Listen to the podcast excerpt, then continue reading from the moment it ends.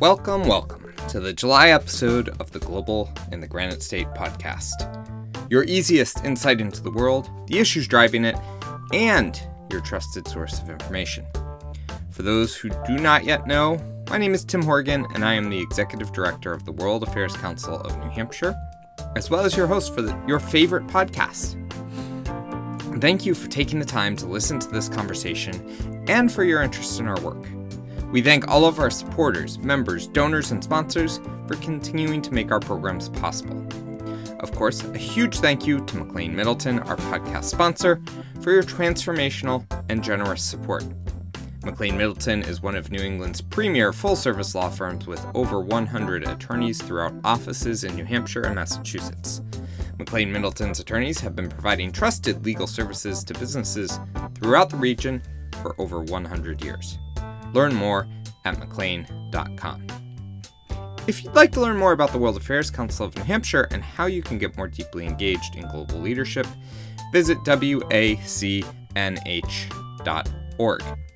In the meantime, let's get right into this important discussion on the challenges around artificial intelligence and how the world can come together to minimize the worst of the potential outcomes.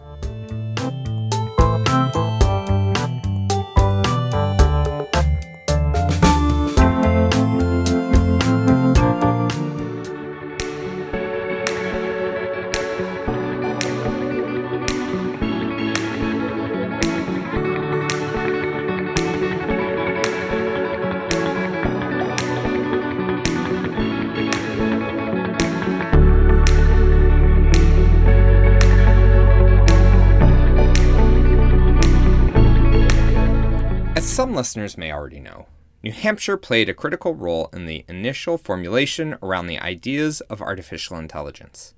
In the summer of 1956, just two short years after the formation of the World Affairs Council of New Hampshire, Dartmouth College hosted the founding event for the field of AI, entitled the Dartmouth Summer Research Project on Artificial Intelligence. The idea behind this research project was to bring together leading thinkers in the field of technology to share ideas around how machines could be designed to emulate human mental capacities. Their theory was that learning and all other forms of intelligence can be so precisely described that machines can emulate it. Things have changed quite dramatically since then, and it would be interesting to know what Professor John McCarthy the professor at Dartmouth who coined the phrase artificial intelligence, would think of the work being done today. From making realistic sounding phone calls to identifying missing children and creating voiceovers for promotional videos, there seems to be no limit to what AI can do. However, while this holds a huge amount of promise for a better world, there are also many ways things could turn out poorly for the human race. All you have to do is watch any movie where AI is a part of the story, and you will see some of the dangers envisioned. This includes the killer robot overlords of the Matrix, to the supercomputer in the movie War Games from the 1980s that only barely avoids launching a nuclear war by realizing there is no way to win one, to the more and more and more and more and more killer robots across any number of films, TV shows, novels, and articles. There's plenty of training materials out there for AI machines to learn from. However, with all these cautionary tales, there is a growing realization that common rules of the road are necessary for AI creation so that we all can avoid everything from machines taking over the world to the unintentional biases being built into systems. To dive deeper into the conversation, I spoke with Ben Porter of Prometheus Endeavors about this organization's efforts to promote the safe and effective advancement of artificial intelligence worldwide. I don't know that I can tell you the original start date of AI, but as a freshman in college, back in the early 60s, I was introduced to what people then thought of as AI. The class assignments and the and the work going on in the research lab was to evaluate checkers and chess boards and to figure out how to play checkers, how to play chess. The machines at the time were limited in size and capability. They used basically brute force techniques to calculate all the possible moves and then select the best one. We referred to it as AI then, but we wouldn't refer to it as AI today. So, what exactly is AI in its various forms? At its heart, it is the ability of computers to take in lots of data, recognize patterns, learn, and accomplish tasks that used to take humans a lot longer. For example, India has used artificial intelligence to feed pictures of missing children into a visual AI system, which then compared these pictures to those of 40,000 children in orphanages across the country. In Delhi alone, over 3,000 children were reunited with their families in a matter of days. This machine learning has evolved into neural networks, which mimic, it's a model, and it mimics the way the human brain processes information. If you take that to its extreme end, you get into something called deep learning. And deep learning, I hate to say it this way, but it's more data and lots more instances of data that are fed into the model to develop models that are larger and larger and larger. They require more and more compute power. These models, these neural networks and deep learning, they are at the core of the artificial intelligence that's the current shiny thing that everybody is looking at. And that's ChatGPT, DALL-E, and the various other generative artificial intelligence tools that are in existence today. The thing about them is that they are fed by all of these data sets. And if the data is good, just like in the old days of computing, garbage in, garbage out. If the data is good, you can get good models. But any model that you have is incomplete and constantly needs to be expanded and consume more data to get better. So at some point, they start consuming lots and lots and lots of electricity and compute power and data and so forth. A lot of the recent public excitement and concern about AI came about after the release of the AI enabled program, ChatGPT, a system that can process language and hold near human like conversations while assisting in creating natural language written material. Think the drafting of emails, letters, research papers, and sometimes court briefings. A famous story from a few weeks ago is the recently disciplined lawyer used ChatGPT or another one of these generative tools to write a court filing, and it cited eight or 10 court cases that did not exist. the citations looked like court filings, uh, looked like prior court cases, but in fact, a detailed search for them yielded nothing. They did not exist. They were a hallucination of the capability. The point being here is these tools are not perfect, uh, but they offer some really, really unique positive benefits. Of course, not everyone is using these tools to cheat systems or avoid learning themselves. There are some pretty useful things that are being done with AI.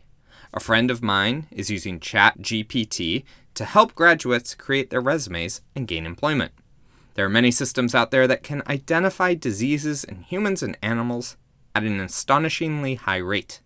Also, in the business analytics program at UNH, we did practicum assignments with students assigned to various businesses in, in New Hampshire and in the Northeast region. And they used the analytic and machine learning techniques to help a variety of companies do some fairly interesting things. There's one company that monitors air quality in hotels, and they are receiving a constant stream of readings from these various hotel rooms. The work that we did for them was a combination of machine learning techniques in a real time way analyze the what I will call very noisy data from these sensors and to make sense out of them so that, as an example, if someone were smoking in a hotel room, somebody from the front desk could knock on the door and say,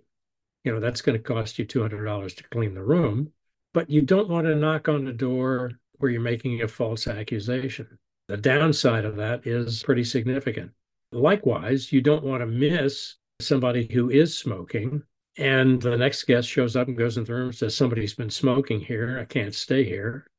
What they've been able to do is to narrow the false positives and the false negatives so that when there is an event, a smoking event, they have a very high level of confidence that they can react to it. So they're everywhere you look. If you go to your phone to look at the pictures that you've taken of your family, you can search on the phone and say beach pictures, and it will pick out most of the pictures that you have that were at a beach setting. Or if you were skiing, they'd pick out skiing pictures. If you're interested in boating, they would pick out the boating pictures. If you could put in somebody's name, child's name, your wife's name, they would pick out those. Did you go through and tag those photos? No, probably not. All of that is happening in the background. We're all getting very accustomed to the fact that these capabilities are there, even though we're not specifically pointing to them and saying, this is AI. AI is here to stay, pure and simple. The questions needing answers are where does it go from here? What are the potential benefits? What are the risks? And how do we as a global society come together to minimize them? This is not an easy endeavor and something that is made all the more difficult by the great power competition between the United States and China. Countries all over the world have identified AI as the fourth industrial revolution and are working to become the center of the AI innovation world. This means that coherent and consistent regulation across the world will be difficult as certain governments will accept greater risks than others in the pursuit of economic, military, and social control. Should AI be able to look for patterns of behavior to try and identify crimes before they are committed? Check out the movie Minority Report for a view on how that could work. What are the ethics behind swarms of military robots working together to overwhelm area defenses, wreaking mass havoc in cities during war? Should algorithms decide who is hired and who is fired? All of these questions and millions more need answering as the race for innovation continues on at a breakneck pace. In response to a National Telecommunications and Information Administration request for comment, Prometheus Endeavors has outlined some guidelines that governments should adopt to protect everyday citizens from potential harms of uncontrolled AI development. It's an issue of accountability. The accountability lies back with the people who have created the AI tool, the underlying tools, and the applications of those tools. And I can distinguish between kind of two levels. One is fundamental, and the other is, is much more user focused. The training data that goes in is critical. As I said earlier, with the facial recognition, if you train it all on white males, it's going to do a great job of distinguishing white males, but it's not going to do a great job with any any other category. One of the things we would like to see is that suppliers are transparent in terms of what their sources of training data were that are used. And that training data should not violate any privacy laws. It shouldn't violate copyright or patent. It shouldn't violate subscription paywalls, all of those kinds of things. It, but it has to be very clear where that data has come from it goes without saying it's going to be all of the data on the internet. But if you're training the entire thing on Reddit, you're going to get one set of results. And if you train it on academic websites, you're going to get a very different kind of a result. Open up ChatGPT and ask it what source data it was trained on. It will tell you multiple sources such as books, websites, and other texts created by the trainers. At least it is transparent and will tell you that its source data ends at September 2021 and that OpenAI, the organization that created ChatGPT, has not released the specifics of what sources exactly were used. With millions of people already using the service, not knowing where the data is coming from, but having it provided in an authoritative voice, can lead many people to accept this information as intrinsically accurate. Again, getting back to our lawyer friend who didn't fact check the briefing and submitted fake court case citations. That's fine. Forewarned is forearmed. I can use it or not use it, but at least I know what its boundaries are. And knowledge of as an example, the websites that are used for the training data is a great place to start. Does it have law? Does it have art? Does it have science? Does it have current events? Is it English language only? Does it not have European languages? Does it not have Slavic languages? Does it not have Asian languages? And as soon as you know kind of where the data is coming from, you can get a better sense of what you can expect from the tool itself. Another area that Prometheus Endeavors would like to see a strengthening of is in regulation and certification of these tools. First and foremost, the company that creates the tool should tell the end users what the tool is designed to do and outline some of its limitations. So, if they know the training data focus squarely on identifying high quality candidates for a chemical engineer, the end user needs to know that it does a great job of identifying candidates for chemical engineering positions, but maybe not so good at identifying social workers.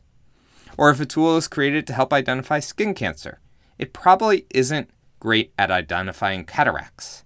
It may seem simple. I did choose intentionally some easy examples, but as tools get more complex, it is important that companies are upfront about the abilities and challenges in their systems. In addition, Prometheus Endeavors would like administrative bodies of different professions to outline their own needs and certify tools used in the field.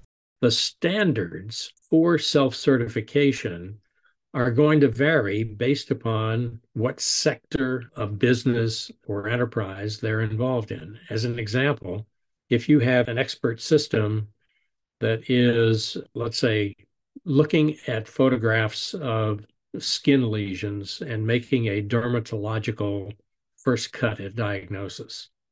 Those guidelines should not be set up by either the vendor or somebody who doesn't have a good, solid dermatological background. In other words, if it's in the field of medicine, it ought to come somehow from the AMA.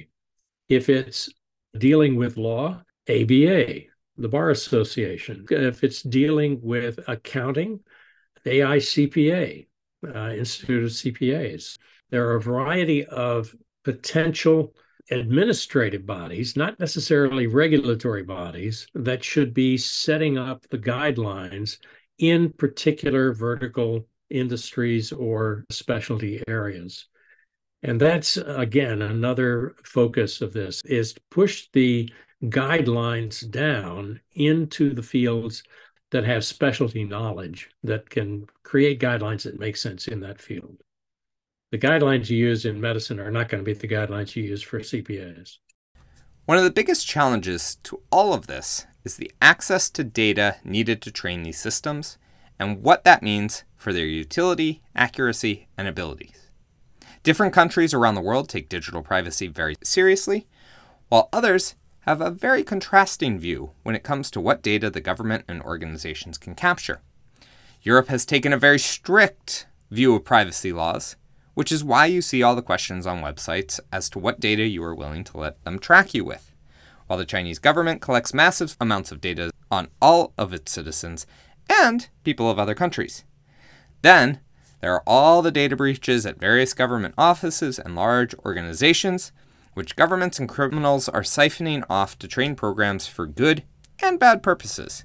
In this environment, is it even possible to come up with one set of standards or guidelines to follow?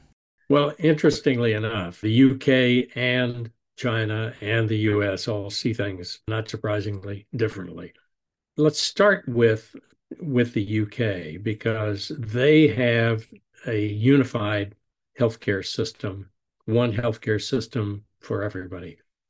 Once you're in their health system, your electronic medical records are all shared. You know, you can go from one end of England or Scotland to the other and and the local doctor can pull up your files.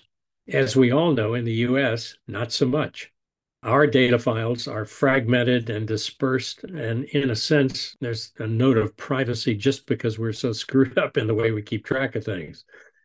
Security by obscurity is the way they refer to it.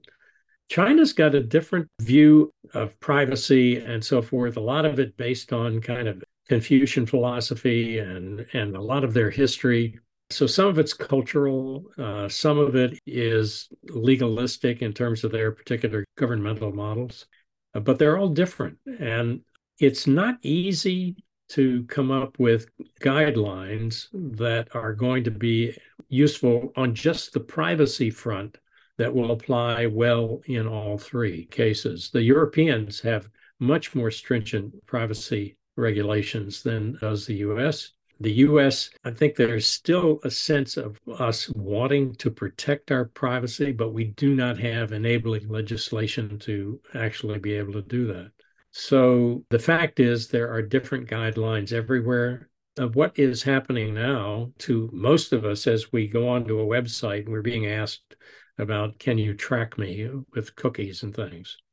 A lot of that has been driven by European regulation, not by US regulation. And so, in a sense, the technology companies are defaulting to the most stringent privacy requirements, mostly in the Western world. So Europe and US, as opposed to the Chinese. The Chinese would love to have us do it according to whatever their model is, but that's a political issue that's beyond me at this point.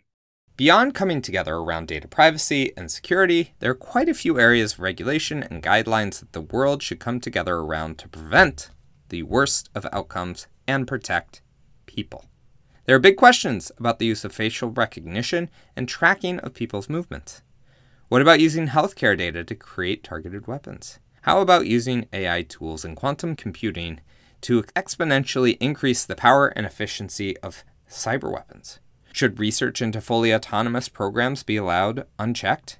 These are all vital questions to answer, and the world would benefit from harmonization to avoid a race to the bottom in terms of regulations.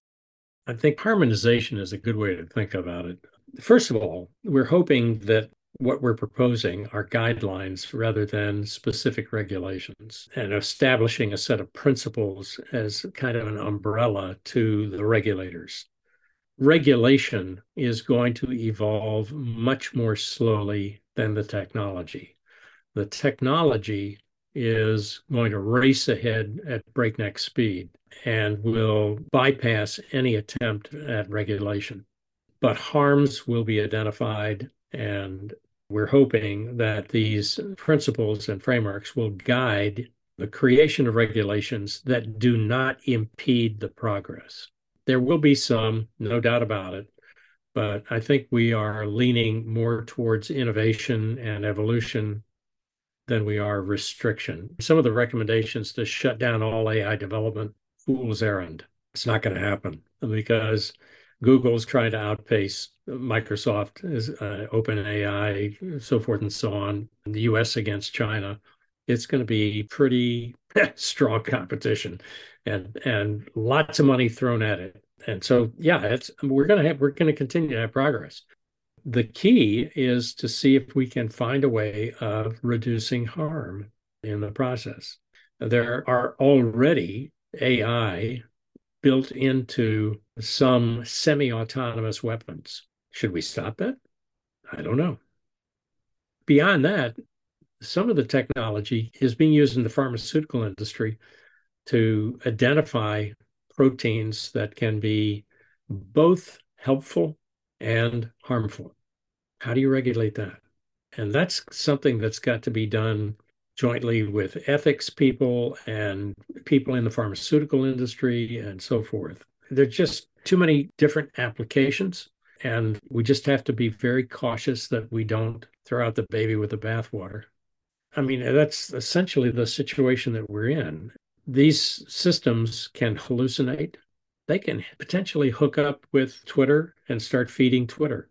They could violate privacy and copyrights how do you protect artists who are constantly creating original works of art? And all of a sudden it can be duplicated in a heartbeat and undersold and so forth and so on. There's just too many different places where it can be applied. If you start putting absolute control it's going to slow things down and frankly people will find ways around them One of the big areas of concern in terms of AI comes from the idea of deepfakes. These are videos that are created by AI tools to make it appear as if someone said or did something they have not. Just last month, a video that was broadcast on some Russian media stations appeared to be of President Putin declaring martial law in the border areas of Russia and Ukraine. The only problem being, there was no invasion of Ukrainian forces, and Putin did not film this address. It was a deep fake that convinced a lot of people and was cheered around the world.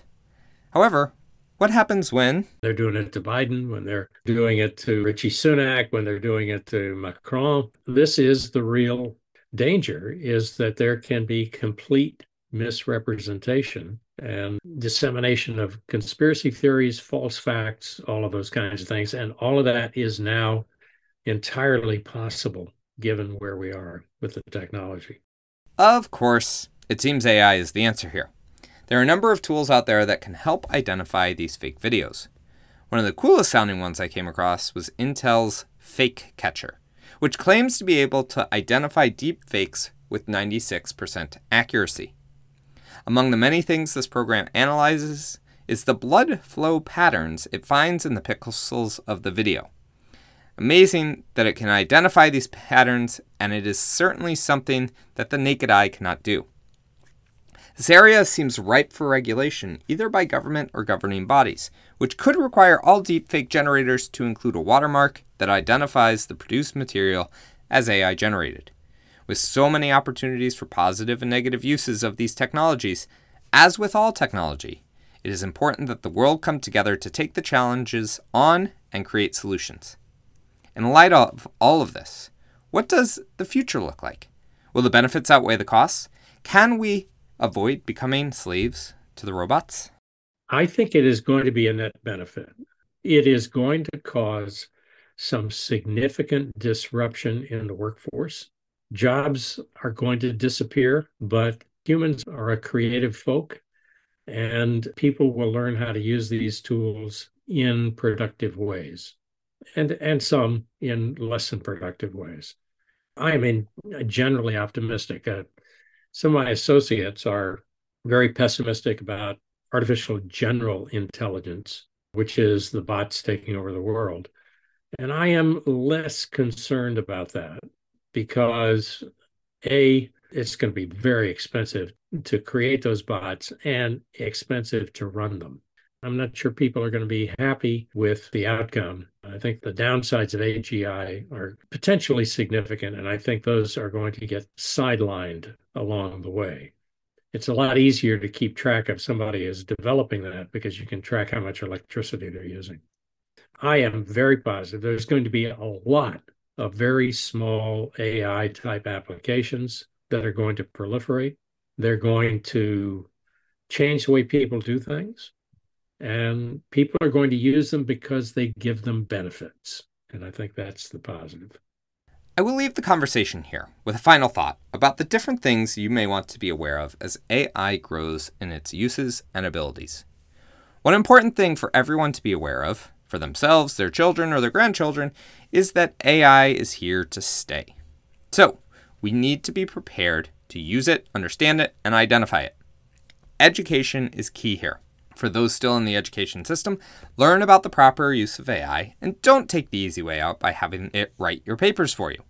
Figure out the ways that AI is changing the workforce needs of the future and prepare for that. Also, we need to understand the limitations and pitfalls of these tools. Think unintentional biases. In addition, be aware of the ways in which AI impacts your life. From spam filters deciding which emails make it through to you, to shopping algorithms recommending products, and networks of bots spreading disinformation online. The better understanding of how AI is being used, the better we will become at spotting the challenges and opportunities presented. Finally, when you use a generative AI product, always double check its work. Human oversight is the only way to ensure these systems are working properly and not just making things up.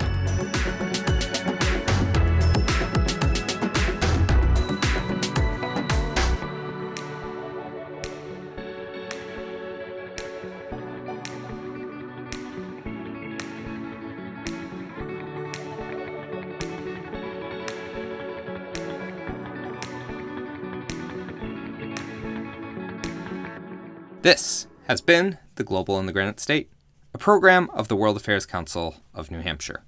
A big thank you to Ben Porter for his insights into this complex issue. As always, Tim Horgan is your host, editor, audio technician, producer, director, researcher, and the human behind it all. This disclaimer has not felt needed before, but for your information, AI has not been used in the creation of this podcast, but the algorithms that brought you here may have utilized it. Our theme music is Admin by AA Alto, and the interlude music is Artificial Intelligence by Ryan Anderson. Thanks for listening.